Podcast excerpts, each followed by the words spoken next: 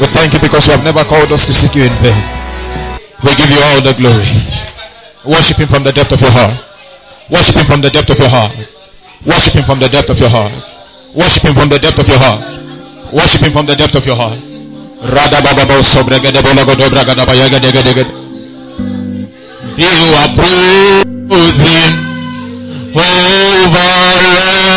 every darkness. You are to shine from darkness.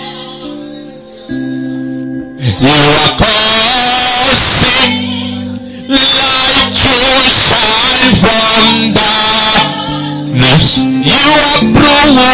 brooding. You are brooding.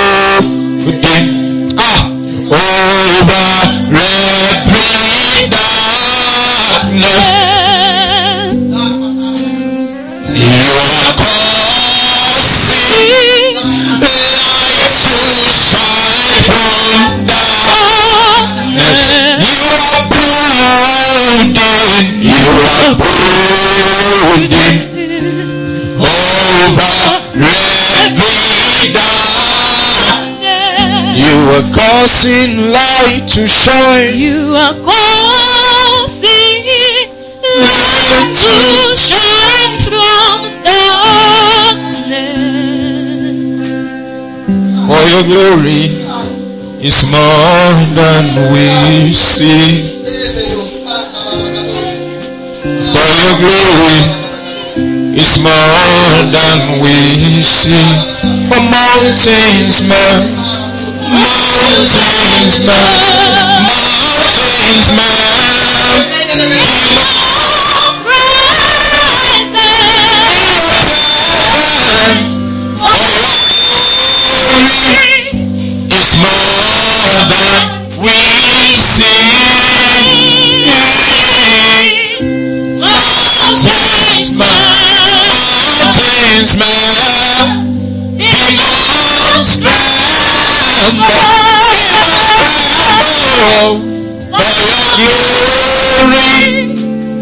More than we. Eternal one, we thank you. We return all the glory unto you. Blessed be your name. Blessed be your name. Blessed be your name. In Jesus' name we worship. Amen. Please let's be seated. Let's be seated.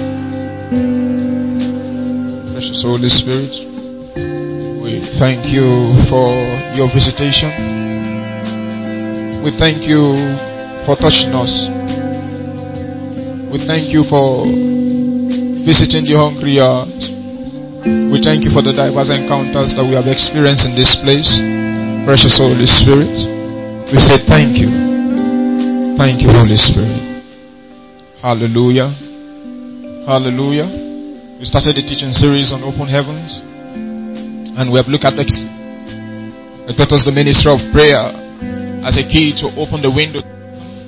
And ministry of prayer, I taught us on the ministry of obedience as a key to open the windows of heaven. Praise the Lord. Praise the Lord. And on Sunday, I started a teaching series with us on the ministry of giving. And our sub topic has been on tithe and offering. We I took us on an in-depth teaching on the of tithes. I've seen several people, notable men of God, who collect tithes, who could not really explain why the body of Christ should collect tithes. And I saw some other people who said in the New Testament, uh, tithe is not compulsory, and we check it from the New Testament. We look at it. I said tithe came before the, the commandment, right? Before the law by Moses, and it continued even after the commandment. Please, if you miss the class, you can get the message from the media. I trust that it will bless you. It will grant unto you an unusual understanding. Then we look at the reason why God orchestrated tithes and offering in the church. And I spoke vehemently on about four major reasons why God orchestrated tithes and offering. I took us into in-depth studies of the scriptures. And today I'll be rounding up. Trust God that within few minutes we'll round up by special grace. I pray that will grant unto us understanding. Uh, now let's look at the reason why do many Christians don't tithe. Why do many Christians don't tithe? I believe most of us saw the major reasons. I believe if you are here in the last class, you don't even need the reason why Christians don't tithe. Because I spoke to us the reasons for tithing. One, I said to provide for the upkeep and smooth running of the church and its stewards, that is the workers. And I said to have reserve in God's treasury in case of disaster or period of lack. Right? I think I said that. And number three, I said to put God to remembrance of his covenant of blessings with us. And number four, I said to acknowledge and appreciate God as the source of our possession. To acknowledge and appreciate God as the source of our possession. No, I told you that my research is a book on its own, so we can't really cover up. Then probably most of us do not know the meaning of tithe. What is tithe? Most of us do not know the meaning. I, I don't think I gave the definition in the last class. Tithe simply means one tenth. Are you getting me? One tenth. Simply means ten percent of every of your. Are you getting me? 10% of every of your possession. So one tenth of it, you should dedicate it unto God for the propagation of the gospel. Because we read from Zechariah chapter 1 verse 17 that says, through prosperity will the gospel of the kingdom be spread abroad. So if you're not giving to the gospel, it simply means you don't want the gospel to spread. There are much that we want to do. There are much that we love to do, but we don't really have the finances. For example, this ministry is gifted with an unusual healing anointing and deliverance anointing. But right now we're limited in this place. We can't really go and extend our hand or that grace that we carry to the outside world. Why? Because there is a limitation. Are you getting me? So your giving, your offering is a means of you sponsoring the gospel. Your support, your commitment for the spread of the gospel. And your heart for God can be measured by what you give to Him. Are you getting me? Your heart for God can be measured by what you give to Him. I said, if most times we walk around, probably during the day, you make subscription of 1,000, 1,5 in a month. That is the cheapest you can do. 1,000 is one of the cheapest you can do in a month. And all your offerings put in a month cannot even get to 1,000. It simply means you value your subscription, you value the internet more than the one that gave you the source of your subscription. So in all our doings, we must first and foremost put Him first. We must make Him the priority. I give my offerings and tithe once in a month. My, and I've started it. I give my tithe and offering once in a month. As I'm receiving my income and ensure my tithe, my offering is given. Are you getting me? So you may not do yours that way. I'm just telling you how I do mine. It's about understanding. And God will bless us mightily in Jesus' name. So tithe simply means one tenth of your income, giving God one tenth. And the one some people do done it based on the level that God has given unto you. I pay more than one tenth. At time 20, 30 percent. It's based on my own level of understanding. At time 40 percent. So I'm not you. Are you getting me? It depends on our level of understanding. Kenneth Copeland said, You know we will know that you don't have love for money by your willingness to give it away. Are you getting me? Your willingness to give your cash away shows that you don't love money. You know, the Bible says the love of money is the root of all evil. Most times we quote the scripture because we say, oh, this person went to rob, this person went to steal, this person is into prostitution because he has love for money. But the Bible says in Malachi chapter 3, he said, Can a man rob God? They said, How? He said, But you have robbed me. They said, In what way? He said, In tithe and in offering. How will you rob God in tithe and in offering? By your love for money. Because if you love money, you will cheat God in your tithes and in your offering. And I said, if you are not committed to your tithe and your offering, you are not committed in sponsoring the gospel. Go and check around all Muslims. Make inquiry. A single individual build mosques are you getting me? A single individual build what? Mosque. Most of the mosques you see there in the houses, virtually in all this area, were built by single individual. But church, it will take some years to erect a structure. At times, some even 10 years. Why? Level of understanding. God will help us mightily in Jesus' name. It is my earnest prayer that God Almighty will give us an unusual understanding. Why do many Christians don't pay tithe? I will just be brief. That's not my emphasis. Now, one of the major reasons why so many Christians do not pay tithes is because of ignorance or lack of knowledge and understanding on the subject. One of the major reasons why so many Christians don't pay tithes, as I said, is because of lack of understanding or knowledge on the subject area. For example, me that I'm speaking to you, I started paying tithes while I was in College of Education so many years ago. I never started, I never tithed when I was in church. Not because of anything, but because they never made us to see reasons why we should tithe. We lack understanding on why we should tithe.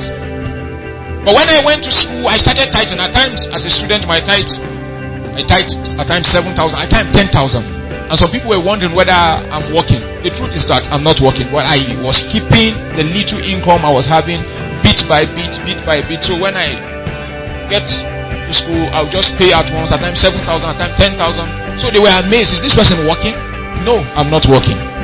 It's because I had an understanding that I never had in my church. So the major reason why most times we do not give, we do not give tithe, we do not give free will, we don't we don't bless people. It's not because we don't want to, it's because we are ignorant of it. And that's why the Bible says in Hosea chapter 4, he said, My people are destroyed because they lack what?